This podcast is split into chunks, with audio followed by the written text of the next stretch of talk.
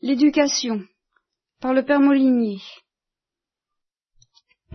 Récollection du 19 et 20 mai 1979. Première instruction.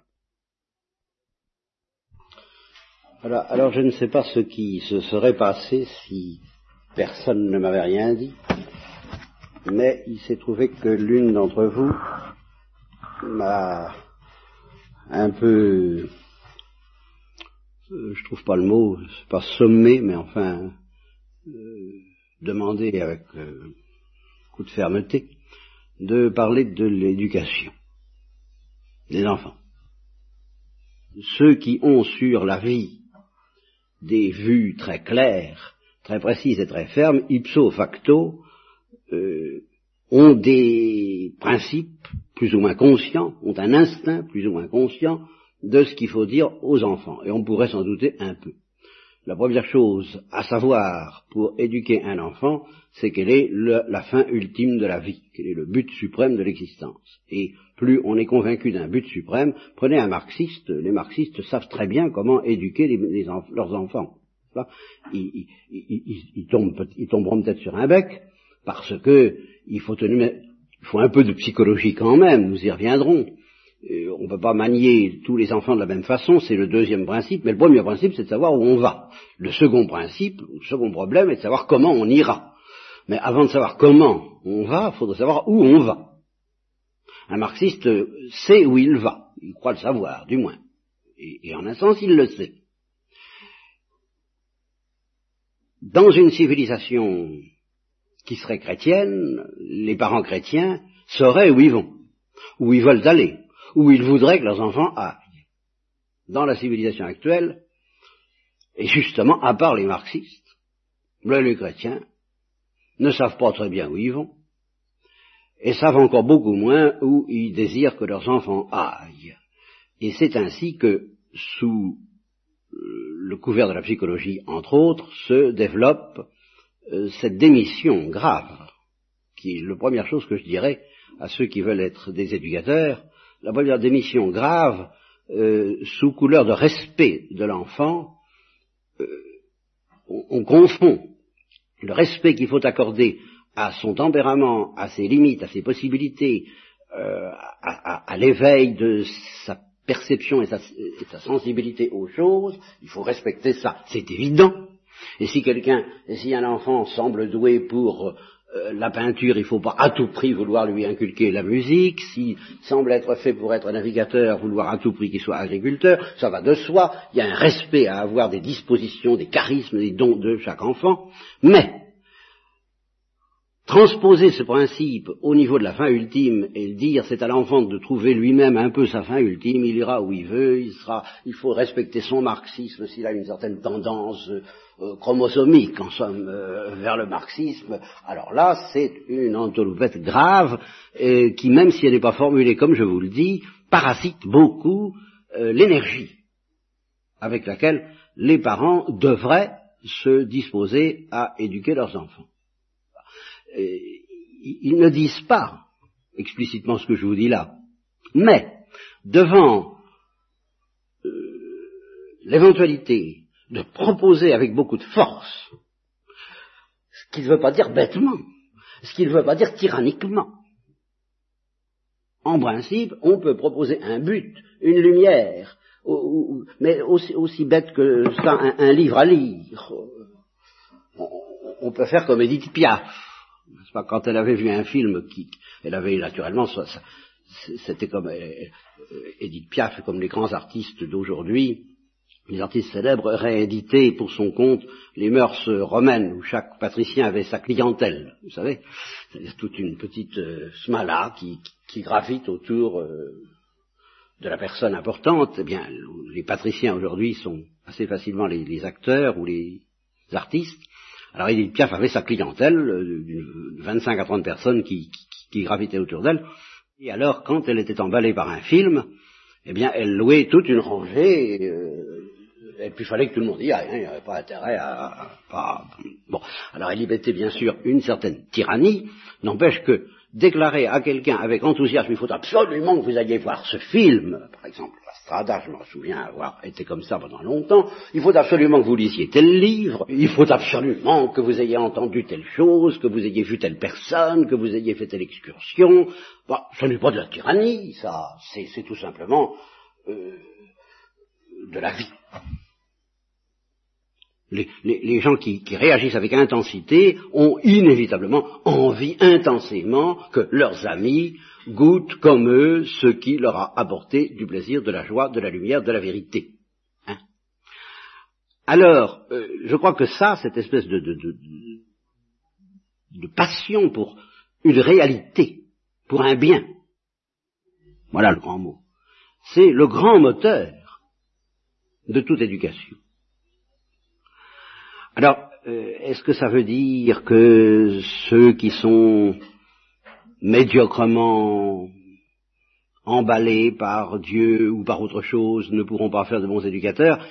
Ben, En un sens, je crois que je suis prêt à aller jusque-là, oui.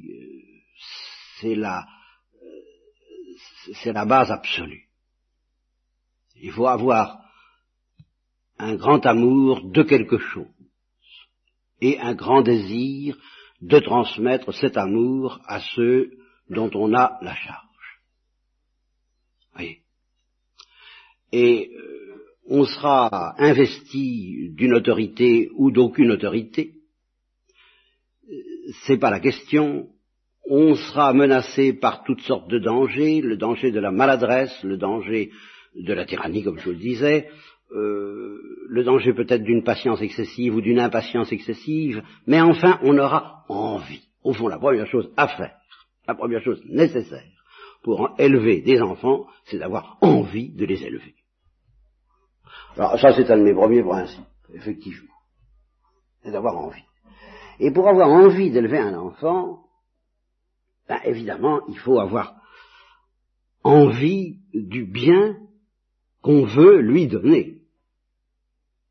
Alors là aussi se situe une des plaies très caractéristiques de la société moderne, de la société chrétienne en particulier. Alors là, une des choses les plus affreuses, euh, dont j'ai moi-même en partie fait l'expérience, euh, en partie seulement, et j'en remercie à la fois euh, le ciel et ma mère, qui ne m'a fait suivre cette expérience que en partie, mais c'est une expérience que je trouve extrêmement cruelle et dangereuse, celle des parents qui ont plus ou moins perdu la foi, ou qui ont plus ou moins perdu l'amour de Dieu, et qui ne veulent plus qu'on les embête avec ça, mais enfin, c'est quand même bon pour les enfants. Voilà. Alors là, écoutez, non, c'est fichu d'avance. Il faut, euh, je ne dis pas qu'il faille pas. Je ne dis pas qu'il faille pas. Si quelqu'un a perdu la foi ou ne veut plus entendre parler de Dieu, mais qu'il est conscient que c'est pas une bonne position pour lui, euh, qu'il fasse ce qu'il peut grâce à ce que nous avions autrefois, nos collèges. Ça permettait, c'est vraiment, c'était très pratique, ça permettait aux, parents de perdre plus ou moins la foi ou l'amour de Dieu, tout en espérant que leurs enfants ne seraient pas victimes de cette chute. Bon, d'accord, ça revient à dire que les éducateurs, c'était les pères jésuites ou les autres, ou les prêtres en question, c'était pas les parents tout au moins au plan religieux.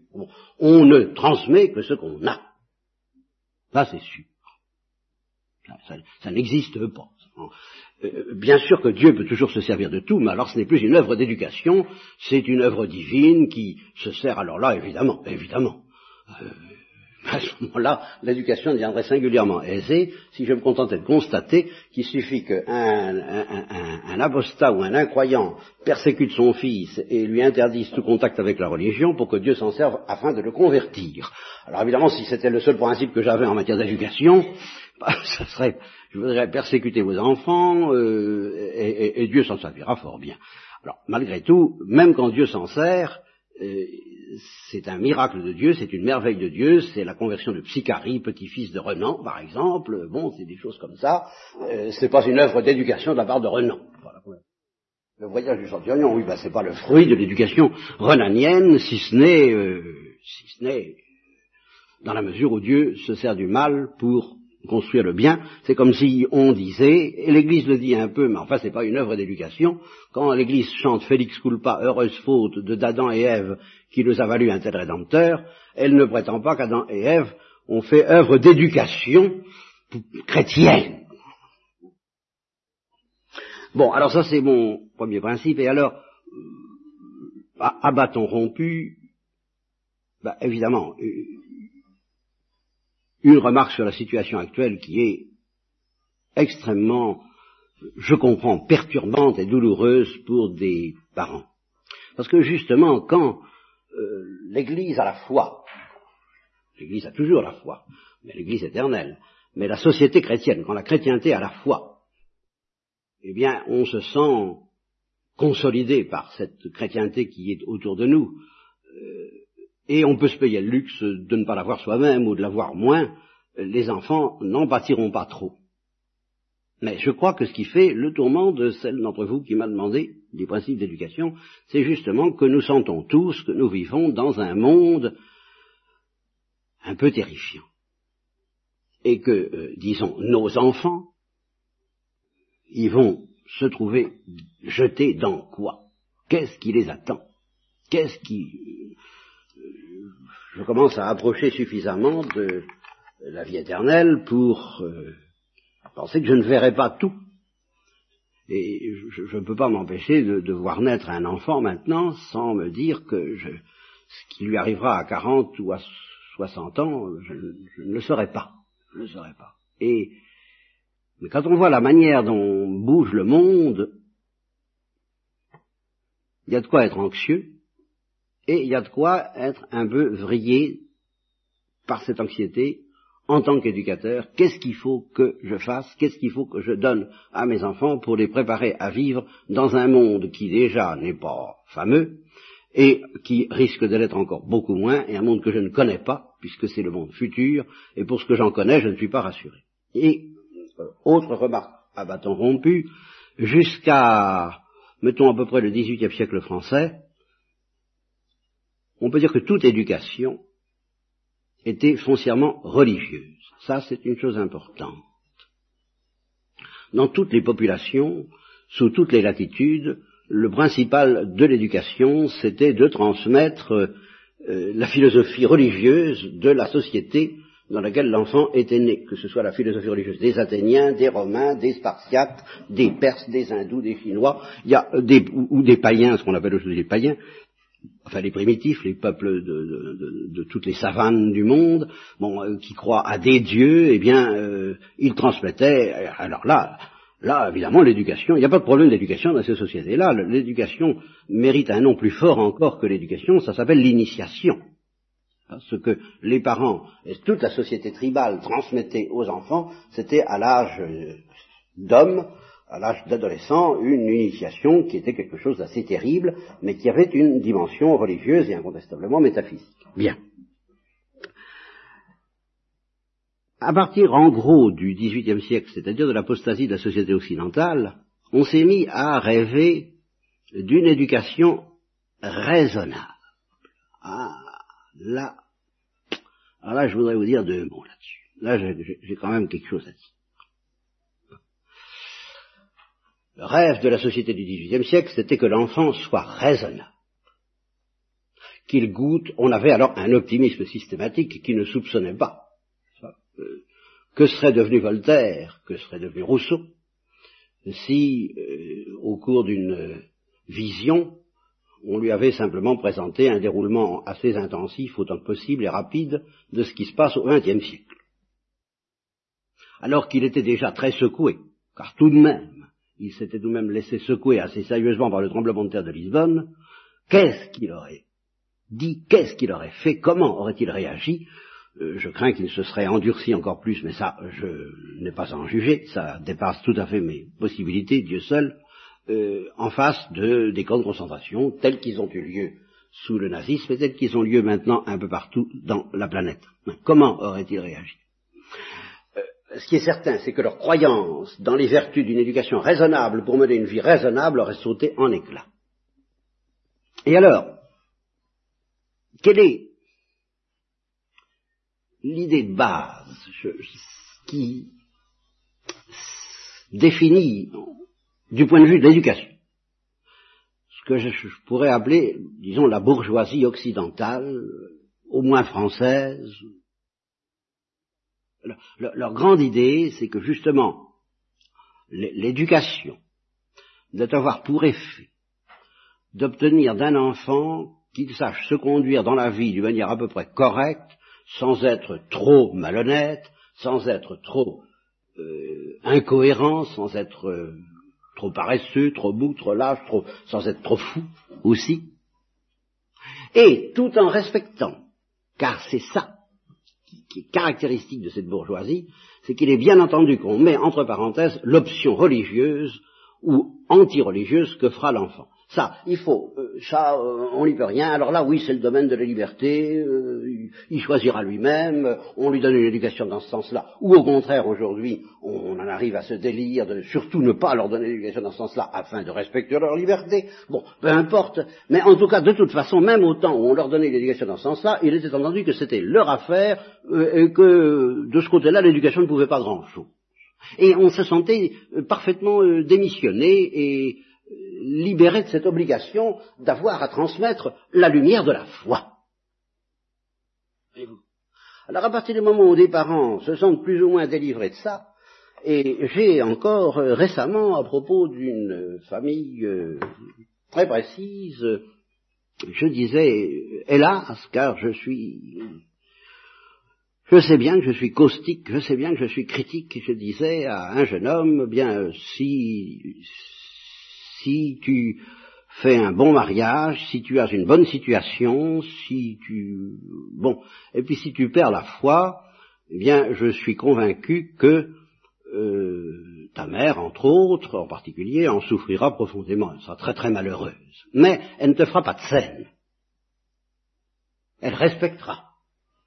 Par contre, si tu fais un mauvais mariage, ou si tu n'as pas une bonne situation, ou si euh, tu donnes occasion matière à quelques scandales, alors là, t'en, entendras parler.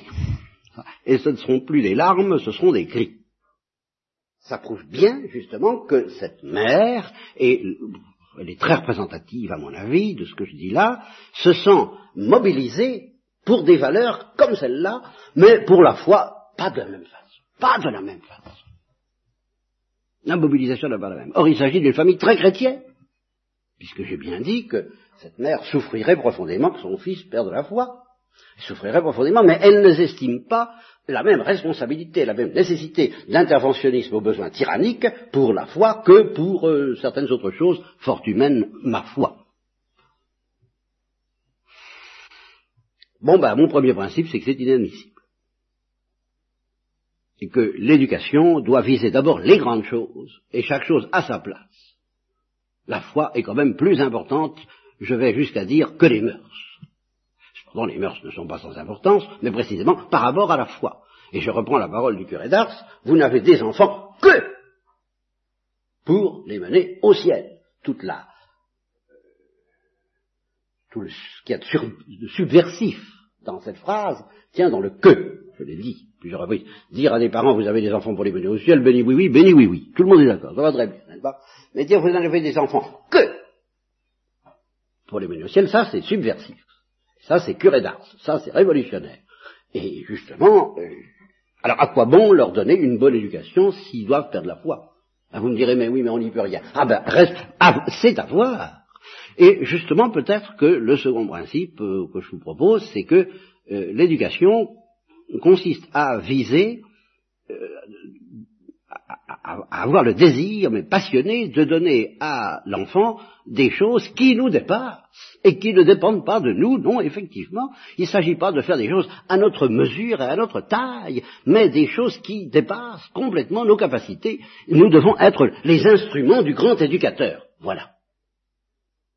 Le mot est lâché et, voilà pourquoi c'est très lié à notre vie chrétienne personnelle, parce que euh, vivre comme un instrument dans la main de Dieu en général, c'est un drôle d'exercice qui s'appelle la vie mystique, Et si on n'a pas pris l'habitude, si on n'a pas le désir de vivre comme un instrument de la main de Dieu en général parce qu'on a envie d'être mystique, eh bien on n'aura pas du tout envie non plus d'être un instrument de Dieu et de n'être que cela dans l'éducation des enfants. On aura irrésistiblement envie de faire œuvre propre ou, alors au contraire on ne fera aucune œuvre du tout, on démissionnera, faute de pouvoir faire une œuvre propre, ou simplement parce qu'on ne se croira pas mobilisé par Dieu au service de l'âme de ses enfants. Bien. Là-dessus, toujours à bâton rompu, je voudrais vous dire deux mots du freudisme. Parce que le freudisme fait partie de ces sonnettes d'alarme qui devraient réveiller les bourgeois à propos de cette illusion invraisemblable que constitue une éducation qui serait simplement, qui aurait simplement un but raisonnable.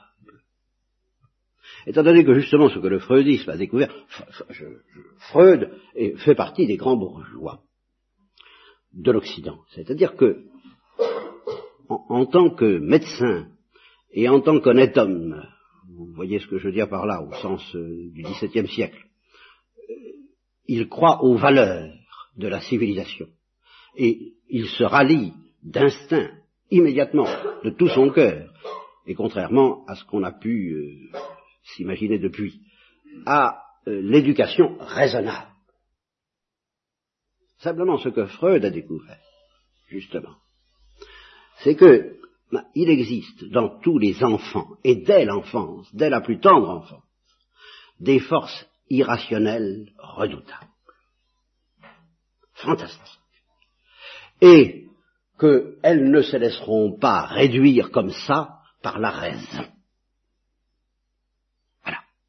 Et alors ça, il faudrait que les chrétiens, justement, encaissent cette vérité.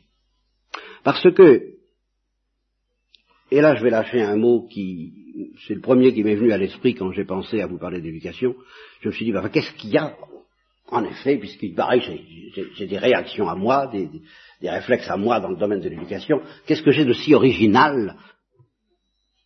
Eh bien, c'est que pour moi, en effet, l'éducation est une affaire métaphysique. Et c'est que les enfants sont des êtres métaphysiques. Ça, là, oui, alors, en effet. Ce sont des êtres qui demandent de l'absolu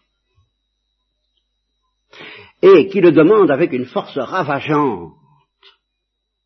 Alors pour moi, cette requête d'absolu qui a une force ravageante, il m'est facile de lui donner un nom et d'en développer une doctrine très précise qui s'appelle la doctrine de la métaphysique naturelle, de la religion naturelle et de la religion surnaturelle et de la religion chrétienne. Ça fait euh, quatre étages, si vous voulez, qui me permettent de, comprendre très facilement pour moi, et si je me réfère à mes souvenirs d'enfance, c'est bien ça, hein, pourquoi il y a une espèce de violence chez l'enfant, ah, chez l'enfant que j'ai été, et que j'essaie d'être encore justement, une espèce de violence qui réclame avant tout de l'absolu et après du relatif. Mais après, et avec la même violence avec laquelle justement euh, Pabst, le metteur en scène de l'opéra de Katsu de Brecht au cinéma, euh, reprenez la complainte de Brecht, beefsteak d'abord et la morale après, hein, eh bien moi je dis l'absolu d'abord, le relatif après.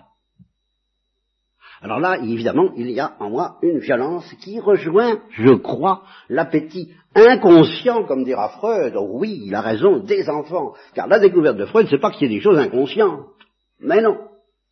Ce qui fait la découverte de Freud, c'est que euh, c'est que tout ce qui est, ce qu'il appelle le domaine de l'inconscient, l'inconscient radical, pas l'inconscient par accident, mais l'inconscient redoutable, dont on ne sait absolument pas comment l'atteindre, ni ce qu'il contient, c'est quelque chose qui a euh, des dimensions, une gravité, un poids d'ordre métaphysique.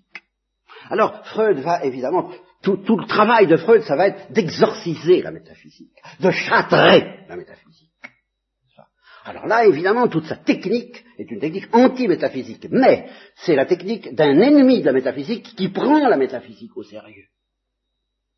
C'est-à-dire qu'il reconnaît qu'on ne va pas se débarrasser de l'ennemi, c'est-à-dire de la métaphysique, comme ça. Et qu'il ne va pas suffire de dire à l'enfant, mais non, sois raisonnable, il faut relativiser les choses, il faut en prendre et en laisser, pour que l'enfant se laisse faire. Il va se laisser faire dans sa zone consciente. Mais l'inconscient ne va pas marcher. Et pour que l'inconscient soit débarrassé de la métaphysique, car c'est bien en effet le but de Freud, eh bien il va falloir lui faire subir un traitement qui s'appelle la psychanalyse. Voilà. Alors vous voyez que ça va loin. Alors, ce qui se passe dans la génération actuelle où, euh, je, m'excuse d'entrer dans un détail technique, ce monde redoutable et inconscient que, Freud reconnaît chez tout enfant, euh, il l'appelle le ça, et il dit qu'il est gouverné par les processus primaires, il y a ces processus primaires, moi je dis, euh, c'est, c'est un immense appétit d'absolu, euh, qui peut devenir tout à fait ravageant, en effet. Bon, Freud, lui, il dit, je ne sais pas ce que c'est.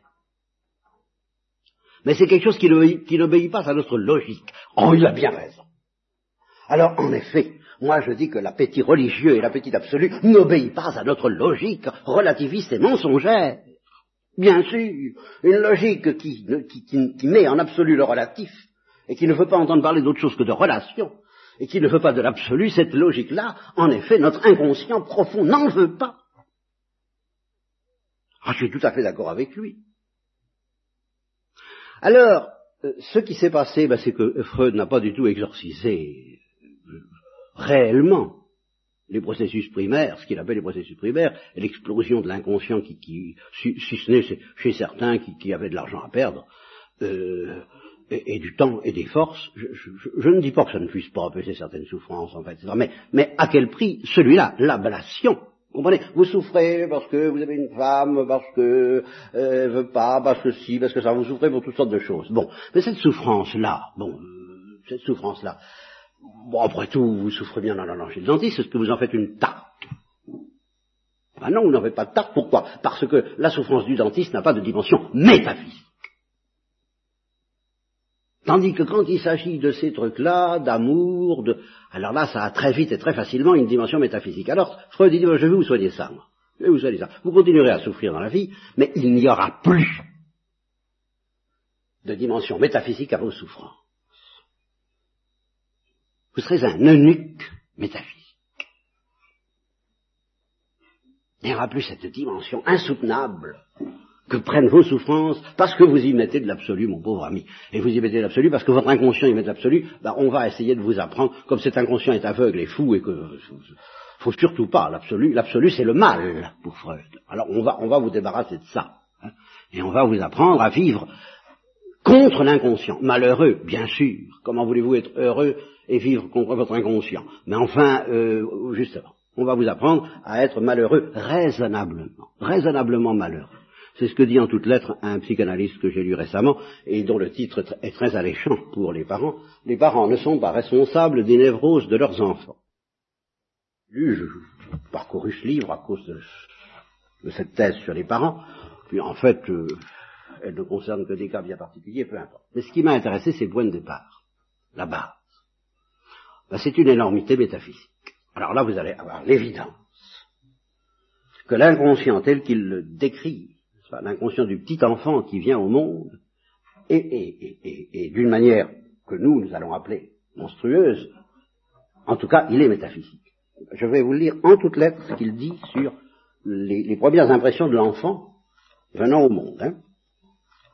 L'enfant nouveau-né voit sa nouvelle réalité. Alors la nouvelle réalité s'oppose à l'ancienne réalité parce que pour lui, alors là, ça, ça, ça soulève un problème énorme, dont nous parlerons peut-être demain, c'est qu'il crédite, c'est ça qui est extraordinaire, il, pratiquement il crédite l'enfant comme Freud lui-même. Alors sur ce point-là, il n'y a pas une telle différence.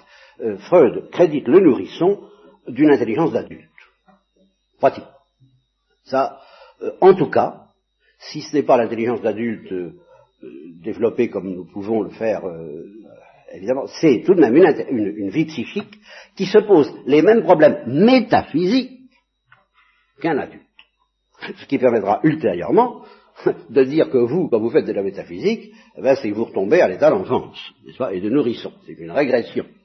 Seulement, il faut voir, faut voir quelle portée métaphysique fantastique il crédite, de quelle portée métaphysique fantastique, celui-ci par exemple, si j'avais Freud sous la main, ben, je trouverais d'autres exemples, de quelle lucidité métaphysique effrayante ce freudien et tous les freudiens créditent le nourrisson. Alors le nourrisson, alors ça c'est vraiment pas seulement lui. Alors ce que je vais vous dire là, c'est tous les freudiens actuellement, ils vous parleront de l'osmose. Qu'est-ce que c'est que l'osmose? Eh bien c'est l'état de l'enfant dans le sein de sa mère. Alors ça c'est le paradis.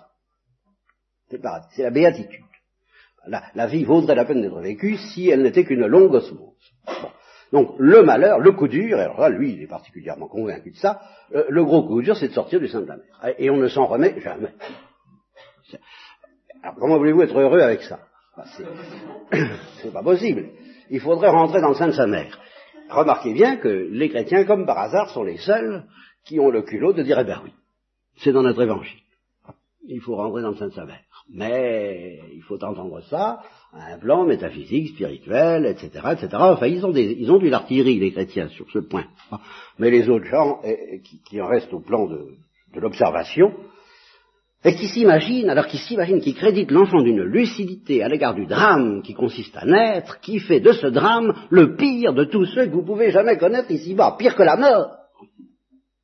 Alors je comprends pourquoi, moi je me disais toujours, mais enfin ils sont bien rigolos, les, les, psychanalystes, ils me font rigoler, ils m'embêtent avec leur, leur truc selon lequel tout ce que je, je, je souffre parce que j'ai faim, c'est parce que je projette un souvenir, ce morceau de sucre je l'aime, mais c'est parce que c'est un symbole, c'est pas le morceau de sucre, le revolver dont je me sers pour attaquer c'est également un symbole, euh, tout est un symbole, bon de la sexualité chez Freud, d'accord, mais la sexualité à son tour, qu'est-ce que ça veut dire? Enfin, ils sont bien gentils, mais enfin, dès que j'ai peur de quelque chose, c'est que je n'ai pas bien euh, nettoyé mes complexes, et la peur Alors je suis sous la guillotine, le, le couteau va me venir dessus. Eh bien, je crois que les, psychanalystes... Alors, c'est pas une peur réelle, ça, c'est pas... Bon, alors, les psychanalystes raisonnables, comme euh, Yves Cabillac, que vous avez connu, euh, répond qu'en effet, ça c'est une angoisse normale, et que l'angoisse dont, dont parlent les psychanalystes, c'est une autre angoisse, qui est une angoisse anormale, qu'il appelle, je sais plus comment, bon, peu importe.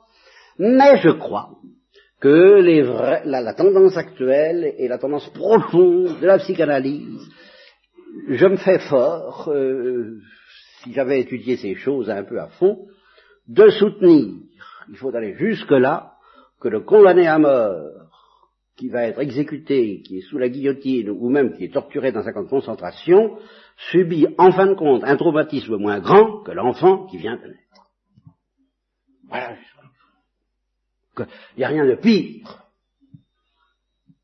de plus affreux, de plus horrible, en fin de compte, que de naître. Et c'est un tel malheur que même la mort, bon, c'est un malheur relativement secondaire, comparé à celui-là. Alors évidemment, la difficulté d'être, avec ça, évidemment, on comprend. Alors, je reprends le texte de mon, de mon auteur, vous allez voir qu'il est tout à fait euh, euh, au niveau de ce que je dis là. L'enfant nouveau-né, donc, euh, oui, ben, je vous dis ceci. Il serait, il serait romanesque, en effet, oui, de spéculer sur une possibilité d'activité mentale. Oui, mais enfin, c'est tout de même ce qu'il fait. Mais on peut déduire de ces actes postnatals, bon, de l'enfant, on peut, on peut déduire, hein, ils déduisent ça, en voyant vivre les enfants après la naissance, qu'il reconnaît très amèrement un avant et un après. Voilà. C'est le grand, le grand malheur de ma vie. Mais il m'est arrivé une chose terrible. Ah, vous pouvez pas savoir. Ben quoi, vous avez été mort Oh non, c'est bien pire que ça. J'ai été chassé du paradis, du paradis perdu. C'était le sein de ma mère. Ah, je m'en souviens encore. Ou plutôt, non, je m'en souviens plus, c'est dans mon inconscient, mais c'est bien pire. C'est ça le fond de l'affaire. Il reconnaît donc très amèrement un avant et un après, et qu'il conserve toute la jolie, et qu'il conserve de l'Éden dont il a été expulsé. Vous voyez la lecture du livre de la Genèse à travers ça, comment, euh, hein, hein, un souvenir qui s'impose avec insistance. Hein, je ne sais pas si vous vous en souvenez, mais ça s'impose. L'enfant nouveau-né, et alors c'est pas fini parce que il va y avoir un deuxième drame alors dans, dans sa perspective à lui.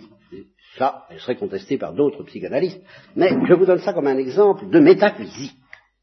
Parce que toutes les analyses qui va, et les faits qui vont, qui va astucieusement et très habilement invoquer pour exploiter sa thèse, reposent quand même sur le principe que je vais vous donner là, et qui lui est évidemment indémontrable. Enfin, c'est un principe premier. Euh, il pose ça comme principe premier. Ben, vous allez écouter, vous allez voir. L'enfant nouveau-né voit sa nouvelle réalité, sa nouvelle réalité comme un monde peuplé d'abord par lui seul. Et ne vous imaginez pas qu'il le, regrette. Alors pas du tout. Il se voit comme un sorcier tout-puissant. C'est pas de la métaphysique, ça? Et une métaphysique fort inquiétante. Hein? Puis vient le premier compromis. Voyez-vous? Ah ben évidemment, à hein, quelqu'un qui, qui vit avec ce qu'il va appeler l'illusion de toute puissance dès le départ de sa vie, il va être obligé de constamment négocier le démenti d'une pareille illusion. Et c'est pour ça que l'auteur n'hésite pas à dire euh, il n'y a pas de, vie humaine heureuse parce que nous ne sommes pas des sorciers tout-puissants, eh bien notre inconscient ne l'acceptera jamais. Il l'acceptera parce qu'il faut bien, à coup de compromis, mais ce sera une manière d'accepter intelligemment et raisonnablement d'être malheureux, parce que nous ne sommes pas des sorciers tout-puissants. En somme, la béatitude, que nous appelons nous chrétien, la béatitude vue par cet auteur, ce serait d'être un sorcier tout-puissant. Et il, y a en nous quelque chose qui rêve obscurément dans notre inconscient, même si nous n'avons pas conscience, d'être un sorcier tout-puissant. Ça va assez loin, parce qu'en effet, nous sentons bien qu'il y a en nous des forces étranges qui voudraient bien par quoi être un sorcier tout-puissant. Seulement quand on découvre ça, et qu'on est chrétien, les pères de l'Église appellent ça découvrir son péché. Alors là, et, alors là, découvrir le, mal profond, qui, l'accident, la catastrophe profonde qui pèse sur la condition humaine. Et justement, l'Église nous prêche que la grande libération, c'est d'être purifié, mais il y faut un purgatoire rude, de tout désir d'être un sorcier tout-puissant, d'avoir plus la moindre trace de ça en nous. À ce moment-là, on devient des enfants. On devient des enfants. Et on est heureux. Et on est heureux sans être seul, évidemment. On est heureux à deux. Et on est heureux avec des milliards d'élus auprès de Dieu. Mais alors, voyez comment cet homme-là ne conçoit pas un instant qu'on puisse vraiment renoncer au besoin inconscient, viscéral, irrésistible d'être un sorcier tout-puissant, parce que ça sort de la situation dans laquelle on était dans Saint-Saber. Dans Saint-Saber, on est un sorcier tout-puissant, et par conséquent, on ne peut pas y renoncer. Il n'est pas question de renoncer à ça. Il est question euh, d'accepter de multiples compromis. Le premier compromis, il admet à moitié le monde extérieur, il discerne maintenant deux forces, lui et l'autre. Et alors l'autre, dans un premier temps, euh, ce sera euh, à certains moments son esclave, et à d'autres son ennemi maléfique. Et voyez-vous, la dichotomie. Vous avez le choix entre deux manières de vivre, d'après cet auteur, ou bien l'autre, c'est-à-dire le monde tout entier, la réalité extérieure, c'est votre esclave, ou bien c'est un ennemi maléfique. L'idée que ça puisse être un ami. Alors là, bon courant. Et quand vous dites ça, si vous lui dites ça, il vous dit, moi si je lui disais ça, je suis sûr qu'il me répondrait, oui, ça c'est votre conscient, qui dit ça, votre conscience civilisée, il croit à la vie de Dieu, etc. Ah oui, bien sûr, mais d'une couche superficielle et consciente, n'est-ce pas? Votre inconscient, il n'en veut pas, il ne connaît que l'ennemi ou l'esclave. Bon. Eh bien, euh, prix à payer pour être un bon éducateur, premier prix à payer, réfléchir sur ces choses-là. Réfléchir beaucoup sur ces choses-là. Avoir une idée du but, qu'est-ce qu'il faut pour être heureux? Est-ce que vraiment votre enfant est possédé dans son inconscient par un besoin d'être un sorcier tout-puissant? Et si oui, qu'est-ce que ça veut dire? Et si vous êtes vraiment convaincu que, en effet, c'est un, c'est le péché qui nous, c'est un peu le péché originel, c'est pas tout à fait le péché originel, mais enfin c'est tout de même très cousin, très voisin, très en rapport étroit avec le péché originel. Et si vous reconnaissez que vous êtes attaqué par cela, vous, il y a en vous quelque chose qui a envie d'encore d'être un sorcier tout-puissant, hélas, et qu'à cause de ça nous ne sommes pas des saints, puisqu'il n'y a qu'un seul malheur, c'est de ne pas être un saint, parce qu'il y a encore en nous un vieil homme qui veut être un sorcier tout-puissant, si vous comprenez ça, bah, vous comprendrez un peu dans quel sens au moins vous allez essayer d'orienter votre enfant, même si vous allez voir comment vous allez vous y prendre. Alors ça, le comment, je vous répète, c'est une question secondaire. Ce qui manque le plus dans l'éducation, c'est une lucidité suffisante sur le but.